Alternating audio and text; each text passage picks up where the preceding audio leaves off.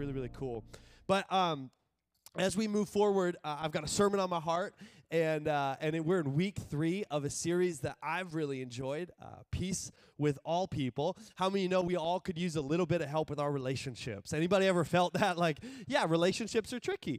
You know, people are complicated. We will always have problems in our life because we will always have people in our life. How many, amen, right? As long, where there are people, there are always problems. And that is a nature that we have. It's our, our broken nature going, man, we, we create issues and there's tensions, but the Bible gives us so much on what it looks like to actually live at peace with all people. And it almost seems like this standard that could be so difficult, and yet as we've broken it down, we've started to realize, man, it's really possible as far as it depends on us to be at peace with people. We get to control our peace towards everyone else. I may not be able to control their actions, but I can control my reaction, right? I can control my part, and I can put in the work and the effort with me. And there was a uh, message, I can't remember if it was week one or week two, and I said the phrase, um, to be at peace with all people,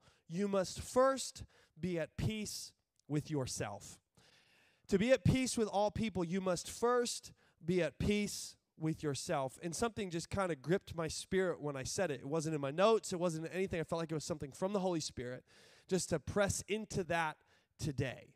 Today I want to talk about what does it look like to actually find peace with ourselves, and what does the Bible tell us, and, and, and what does it look like to actually build peace into our lives.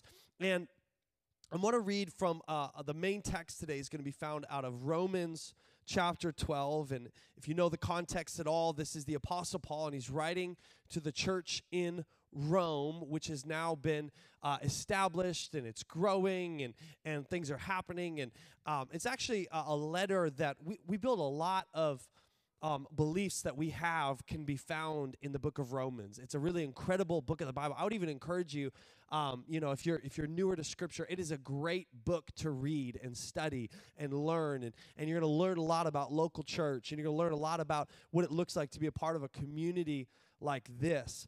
And this passage in Romans twelve is actually massive.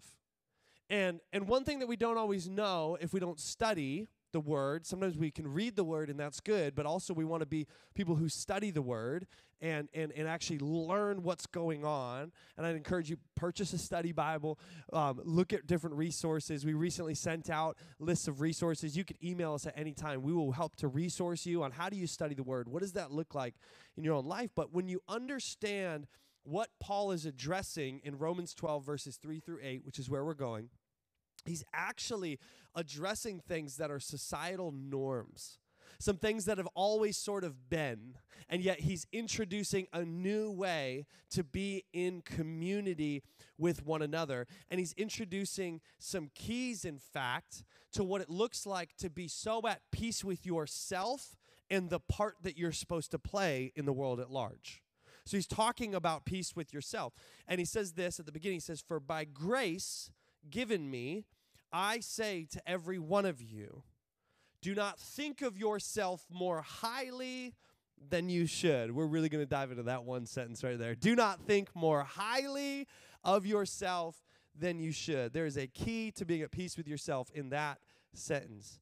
"But rather, think of yourself with sober judgment, with a clear mind, with, with a clear head, with a clear heart, Not, not driven by extreme emotions. Think of yourself with sober judgment. Get honest with yourself in accordance with the faith God has distributed to each of you." Now, this is actually, it may seem like a quick sentence, the, the faith that God has distributed to each of you, but yet this would have been a bit revolutionary in this idea that God actually distributes individual faith to individual people, and that it looks different, and that each part, he's starting to build a foundation of something that's pretty radical, is that every part matters. There's not this hierarchy of value within Christian community. There's not more important gifts and less important gifts. He starts to establish actually that there can be unity within a diversity uh, of people. And so for e- just as each of us has one body with many members, and these members do not all have the same function. So in Christ we, though many, form one body, and each member belongs to all the others. Here he's starting to speak to the value of, of, of, of, hey, every single part is valuable. Every single part is needed. It becomes one body. There is value across the board. And this is actually start attacking and demolishing sort of the priesthood and the laity distinction that would have actually been found in most ancient religions. This was something that was found in, in ancient religion. They would have known, like, no, no, no, there needs to be the top dogs. There needs to be the people who are the more, most anointed. There needs to be this, th this massive distinction between priesthood and laity. And yet he starts to go, hey, you, the lay person, the person who, who, who is just a Christian, a Christ follower, your part is valuable. You're part of making up the whole functioning body, and, and you need to know your gifts, know your talents, be so self-aware, be at such peace with yourself, and be so effective that you're playing your role, and that's how we're healthy as a whole. And this is, we've heard this if you've been in church for a while, but this is new to the Romans. This is, this is a, a, a kind of earth-shattering concept. He says we have different gifts according to the grace God has given to each of us. If your gift is prophesying, then prophesy in accordance with your faith. If it is serving, then serve. By the way, here's another massive seismic shift. They saw prophetic words in an Old Testament context was uh, distinct to just a few key prophets throughout history. Every couple hundred years almost, you'd get a new prophetic word. They didn't see prophecy as a part of daily life in the Old Testament, and now he's introducing, hey, the gifts are for today. You're going to see things happen, and some of you guys are going to have this deep sense of knowing, this deep understanding. God's going to speak to you, and he puts prophecy next to serving. This would have been wild because prophets were of the highest regard, and so you're going to put prophecy next to basic service, like cleaning the bathrooms? Really? Like you're going to put that at the same scale? And he's saying, yes, because every gift, every part matters. He's literally breaking down. It's kind of been an underlying theme of this series. He's breaking down classism. He's breaking down rank. He's breaking down this view of that person's more valuable than me. Don't think too highly of yourself. Uh, and, and, and then, so if it is serving, then serve. If it is teaching, then teach. If it is to encourage, then give encouragement. If it is giving, then give generously. If it is lead, to lead, do it diligently. If it is to show mercy, do it cheerfully. And here he's giving a list.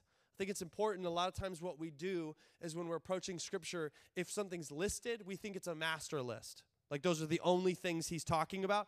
No, no. He only has so much pen and paper, right? So he's trying to give us a picture of what he's talking about. This is not the only gifts you can have and be like, pick one.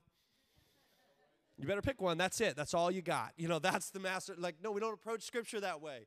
Uh, how do we communicate? We give lists to, to help develop context, and you could almost put like an et cetera, et cetera, et cetera on this, right? Like, and these types of gifts, the things that make up the body of believers. There are many gifts.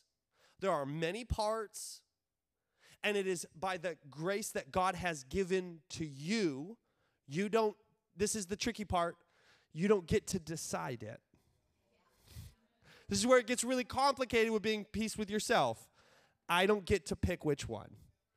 And man, do I want to pick it, right? Like I want to choose. That one sounds better. And this is when it gets really, really tricky. Sometimes Christians, we do an injustice to ourselves when we value certain people or certain roles above others. And that's sometimes where even we see certain Christian leaders get propped up and inevitably fail because there's a value placed on their gift over someone else's, and they get elevated and elevated to a place that they can't sustain. We have to look at this and go, okay, hold on, wait, wait. If I'm to be at peace with myself, number one, it opens up with this working definition of humility. I love this. Do not think of yourself more highly than you should. This is a scriptural working definition of humility. I want to suggest to us today, church, that maybe we cannot find peace with ourselves without humility.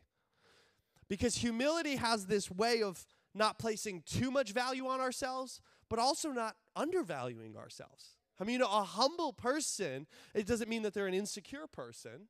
It actually speaks to a confidence to go, I place the right emphasis on my part, on my role. I place the right value on myself and what I do. And this whole passage is, is so important because it's saying, hey, when you actually look at your part in context to the whole, you're going to discover the value. You can look at it with the humility to accept, hey, this is how I was made. This is how I've been gifted. And when I operate in that, I find strength.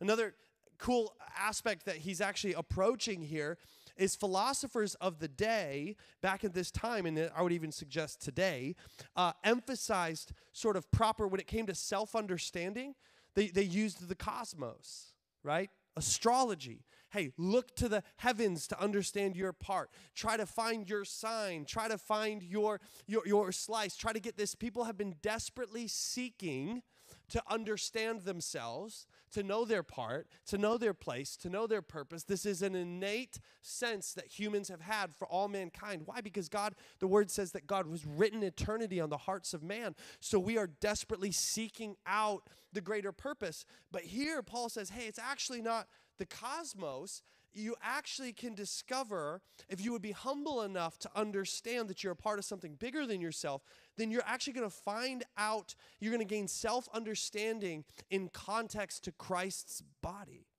is what he's presenting. It's not the cosmos, it's Christ. You're going to find out your place, your part to play, if you would see it through the lens of Jesus Christ, if you'd see it through the lens of a servant, if you would see it through this lens of humility. Do not think of yourself more highly than you should, but rather think of yourself with sober judgment. Finding peace with yourself involves having the proper view of yourself in relation to the kingdom of God, not higher, not lower. And as we look at relationships in the bigger context of this series and having peace with all people, can I, can I remind us that humility is key to every relationship? Humility is so key to healthy relationships. Humility is so key to being at peace with all people. A humble person, really, I would argue, is a, is a healthy person. Someone who carries themselves with an air of humility and this understanding of humility.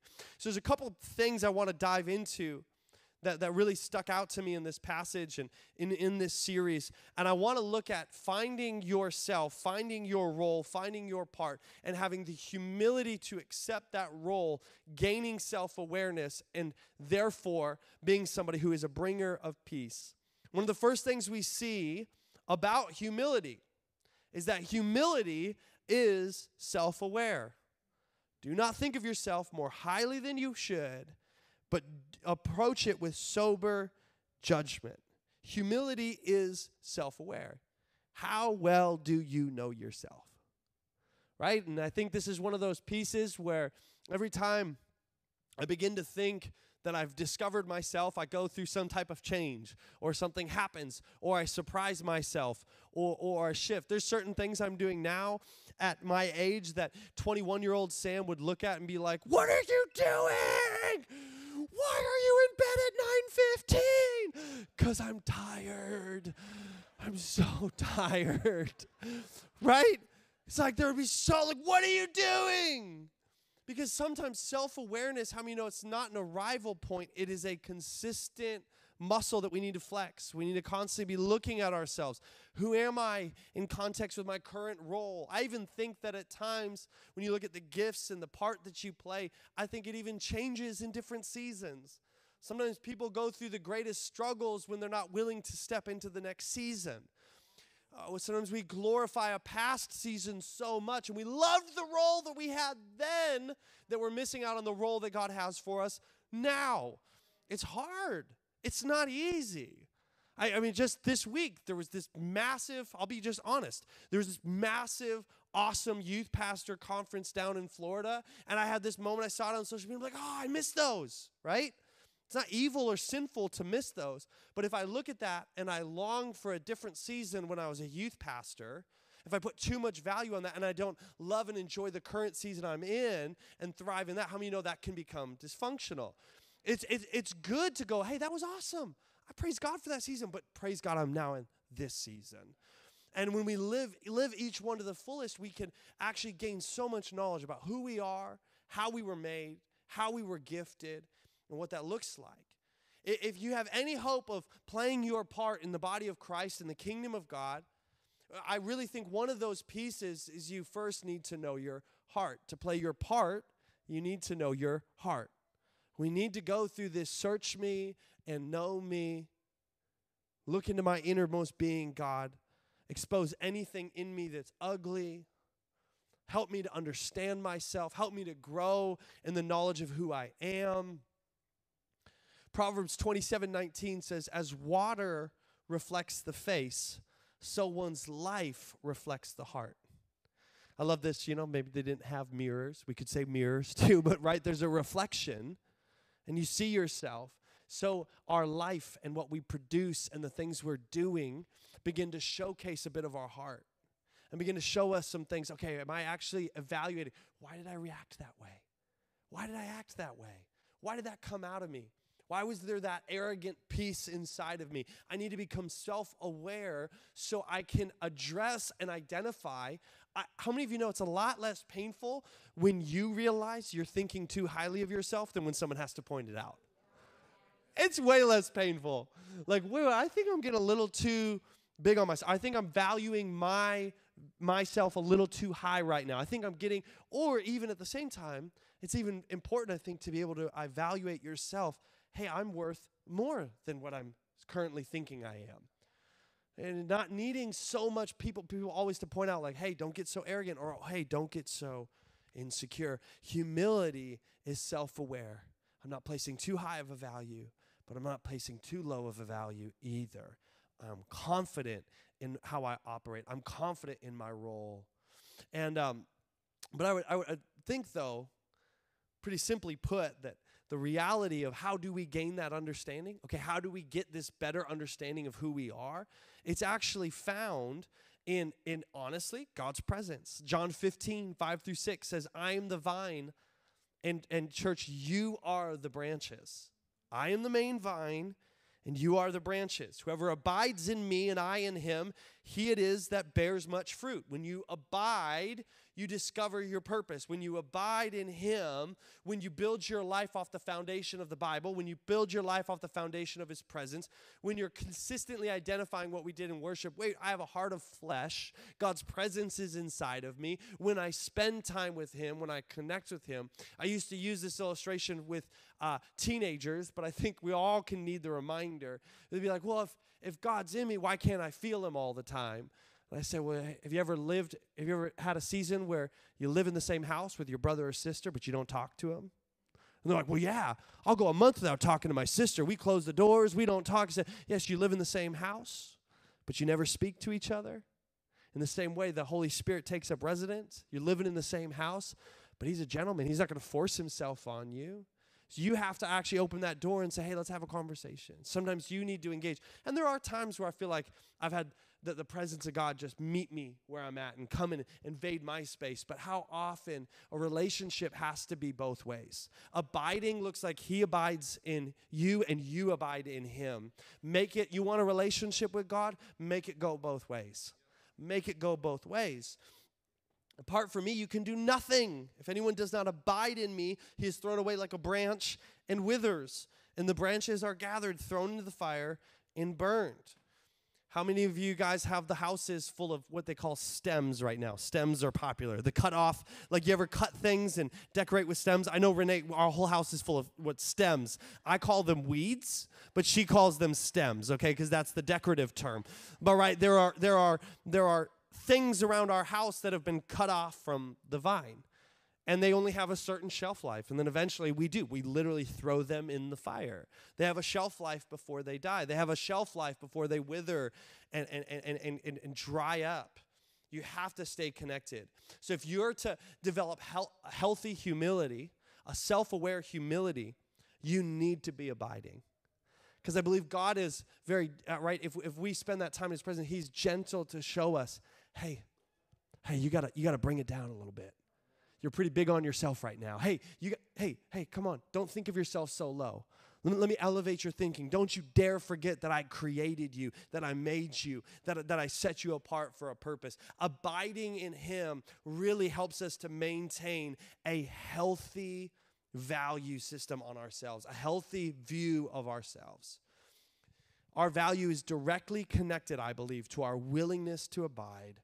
Humility begins with reminding ourselves that apart from him, we are nothing. Come on, what a humbling thing. Apart from God, I can accomplish nothing. The second thought I want to drive home today is that one that we teased on the first week, and we're actually going to go back to our main passage out of Romans chapter twelve uh, for this whole series, but this idea that one way to test, am, am I am I self-aware? Am I am I, is, am I at peace with myself? Am I humble? Is the reality that humility associates with all. Humility associates with all. And we read this verse out of Romans chapter twelve, verse sixteen. Live in harmony with one another. Do not be proud. Do not be proud, but be willing to associate with people of low position. And I helped us understand that low position really here would have been defined as somebody who can do nothing for you. Be willing to associate with people. Do not be conceited. And I love this idea, live in harmony with one another, be at peace with all people, and that actually if you're unwilling to associate with certain groups, certain people, certain differences, that that's actually arrogance. Do not be proud, because that is automatically proud. You cannot be at peace with all people if you are so proud that you won't talk to and, and engage with and associate with certain people of certain backgrounds, that you limit that. You see, the reality that Jesus said, this is one of the things you cannot argue. There is nobody who can argue the reality that Jesus associated with everybody.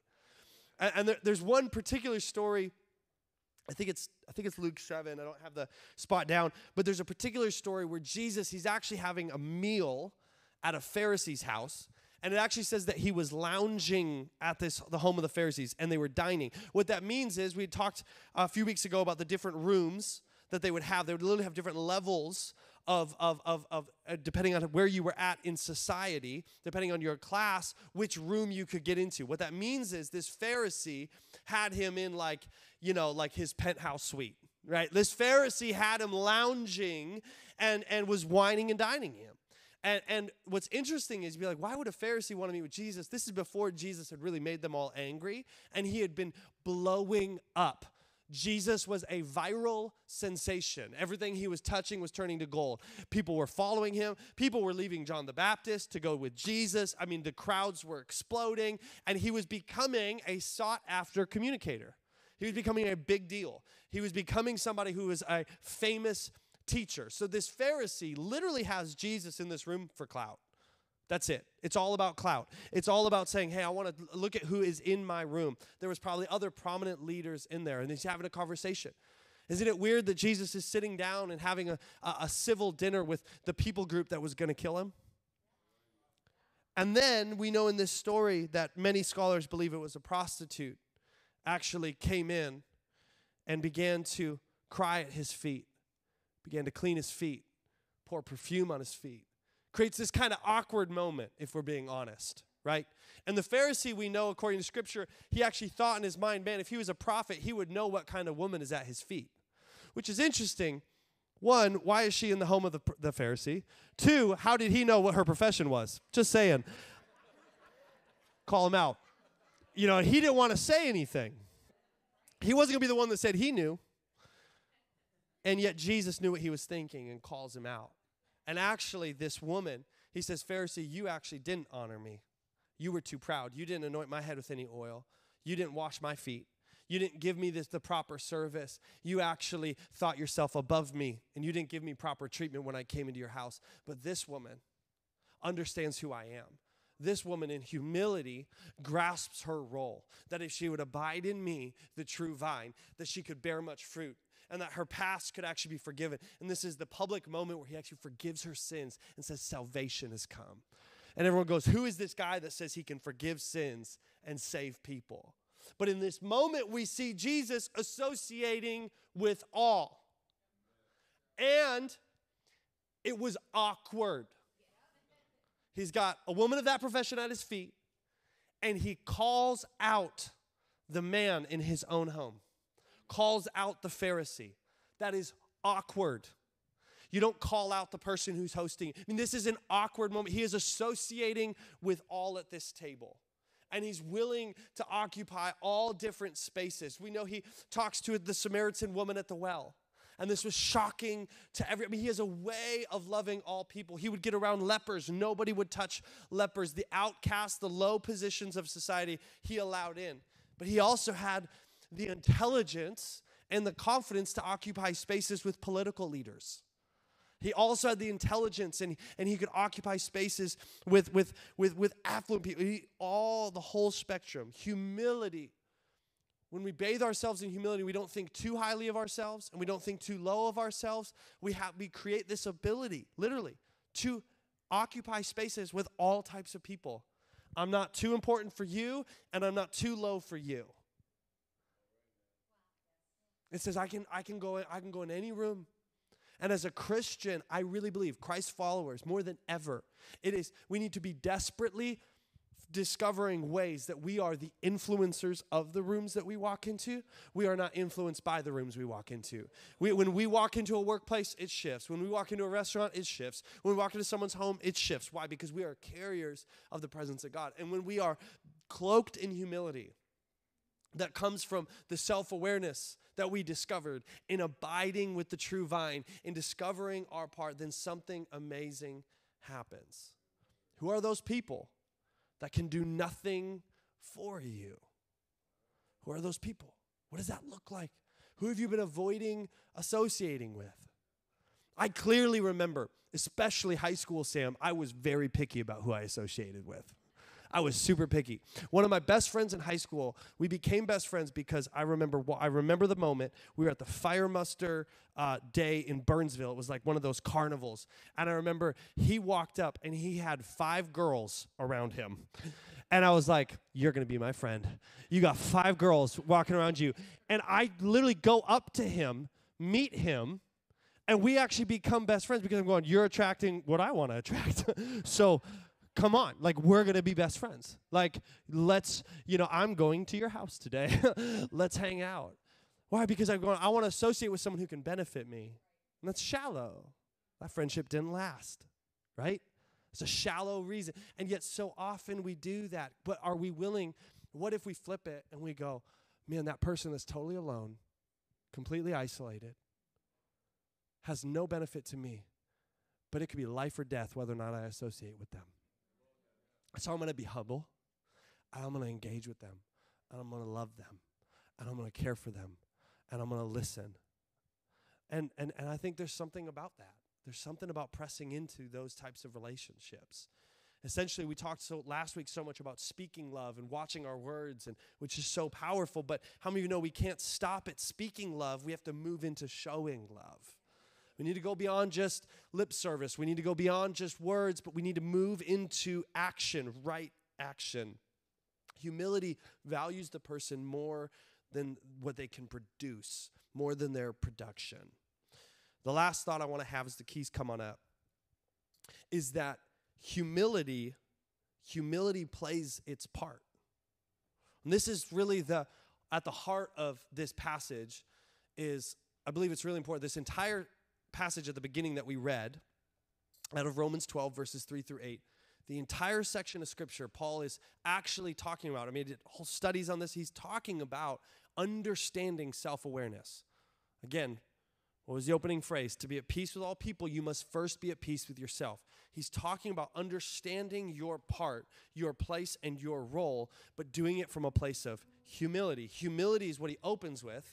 Essentially, if you're not humble, you'll never learn to accept your role. You'll always be pining after what you don't have. Without humility, you're actually going to lack confidence. You've heard me say it. I, I hate that humility is often associated with insecurity. It drives me crazy. Humility doesn't mean you're insecure and you lack confidence. No, no, no. A very humble human can be extremely confident because they know who they are. They know the part that they are to play. They don't overvalue themselves or undervalue themselves, and they are confident in their God-given gifts and abilities. And they give him all the credit. Hey, it's not me. Apart from him, I can do nothing. I'm just playing my part. And you're drawn to that. Why? Because this is what it looks like to be attached to the true vine and to produce good fruit.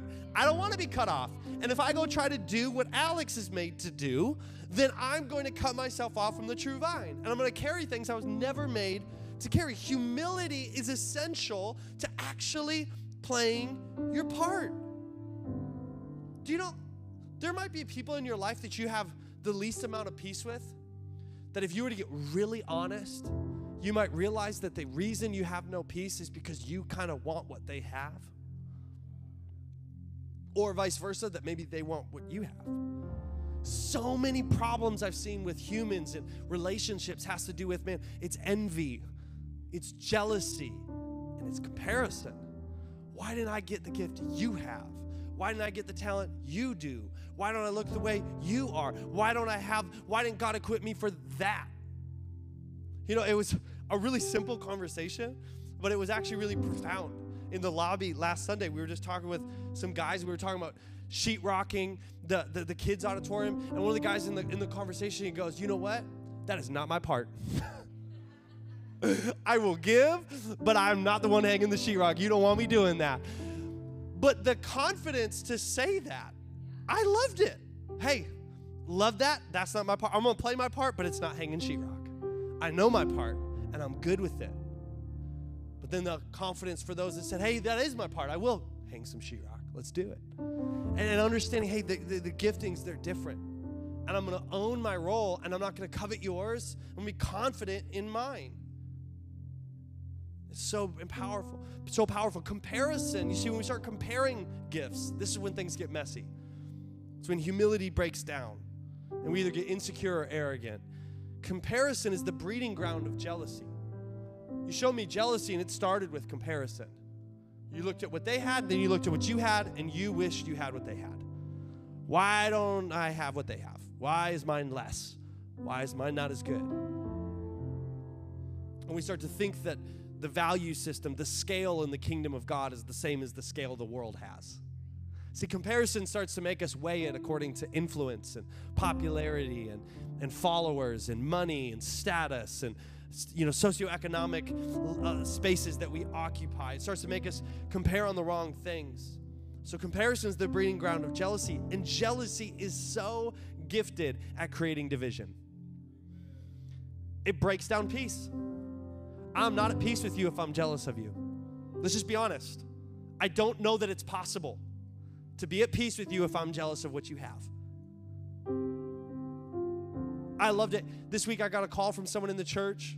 We were praying around a, a win for them in, in their business. And and and I they called and said, it, it happened, it went through. And I'm like, yes, right? I'm, I, I will be your cheering squad. Like, I will be your cheering squad. And, and, and what if our whole church was that way? How many of you know sometimes the shortest list is the people that want to celebrate with you? When you win, it's like, who can I call that's actually going to celebrate with me? You ever had that moment? Like, I don't want to breed jealousy, but I want someone. This was a big deal. And one of the beautiful ways to not be jealous of someone is to partner with them in prayer for what they're believing for. See, when I'm praying for them, God starts to soften my heart and go, oh, God, I want, I'm wishing the best, and I'm, I'm believing with them. I want to I want to be a church as a culture of, hey, we celebrate our wins. And we rally around each other, and we don't kick anybody when they're down, and we don't elevate them too high when they're up, right? Put the right value on it. Comparison breeds jealousy. Craig Rochelle has one of my all-time favorite quotes: the quickest way to ruin something special is to compare it to something else.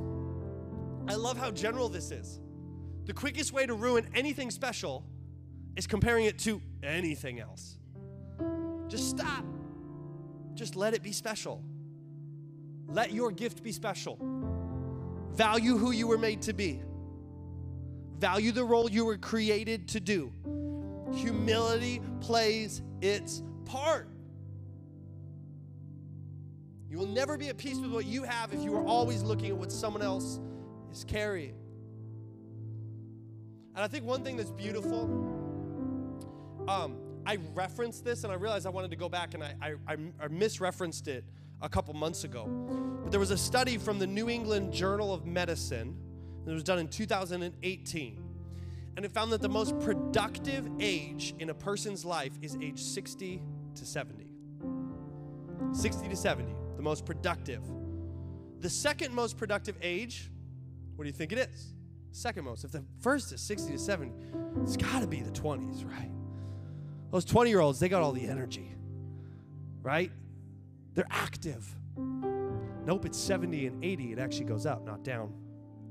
And then the third most productive decade is fifty to sixty. And I love this word productive. And see, what the study understands is when you're twenties, you're more active, but you're not productive. Because you are trying to figure out what you're good at. You're trying to build some confidence in your gifts. You're trying to figure out what you were made to do. But those who can start to occupy that space of saying, you know what? I'm good with what I'm good at. I'm just good. I'm good with what I'm good at. So I am more productive because I'm no longer spinning my wheels trying all this stuff that I should not, I have no business doing. I am confident in my role. Working on the sheetrock, my dad and I had a conversation about this yesterday, and he was like, yeah, lately when my job's asking me to do things that aren't in my skill set, he's like, I'm just, I'm good. I'd rather stay home than do something that I'm not good at. And I loved that. The confidence that, you know, I'm not, I'm not good at that. That's fine. I'm fine that I'm not good at it. I don't need to waste my time trying to prove to myself that I can do everything. I don't want to do everything. I want to do the right things. It's maturity. It's health. We're designed to only carry what we're created for.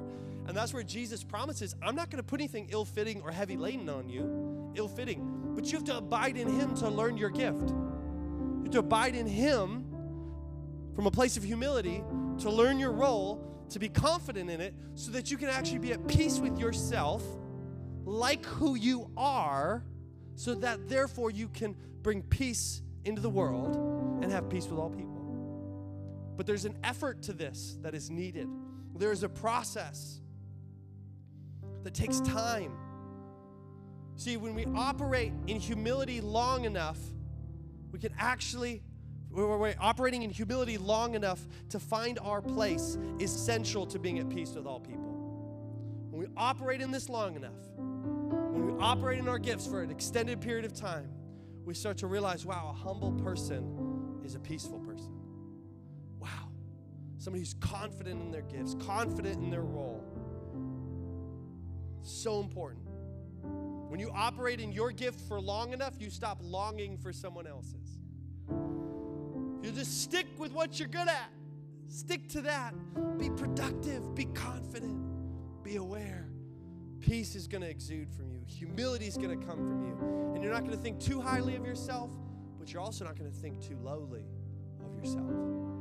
So I want us to do just a quick self-evaluation moment. I'm not calling the whole band up this week. We're just going to have kind of a quiet moment, actually. And then the prayer teams are going to come up in a moment. But with every head bowed, every eye closed, I just want you to do this for a moment. Don't, don't look around. Do not even be thinking about the person next to you. I don't care if they're your spouse. I don't care who they are. Do not be considering what they should be hearing from this message. I want you to think about what you should be hearing from this message. The body of Christ is this beautiful thing that when it works together and everybody plays their part, it's effective in the kingdom of God. It moves things forward. You have a role. You have a purpose.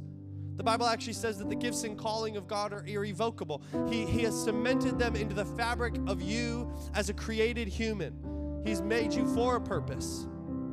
He sets you apart to do good works. But where have you been missing it? Where have you been losing sight of this? Where have you been maybe overvaluing yourself or undervaluing yourself? How have you been looking at someone else's gift over your gift?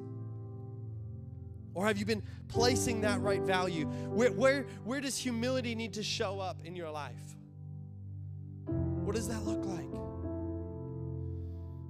Humility is self-aware. Do the work. Abide right now with Jesus. Gain self-awareness. Allow him to speak to you on even the associations that show some of our arrogance that we might have. Who in my life should I be associating with? Begin to ask the Holy Spirit, what is some of my part?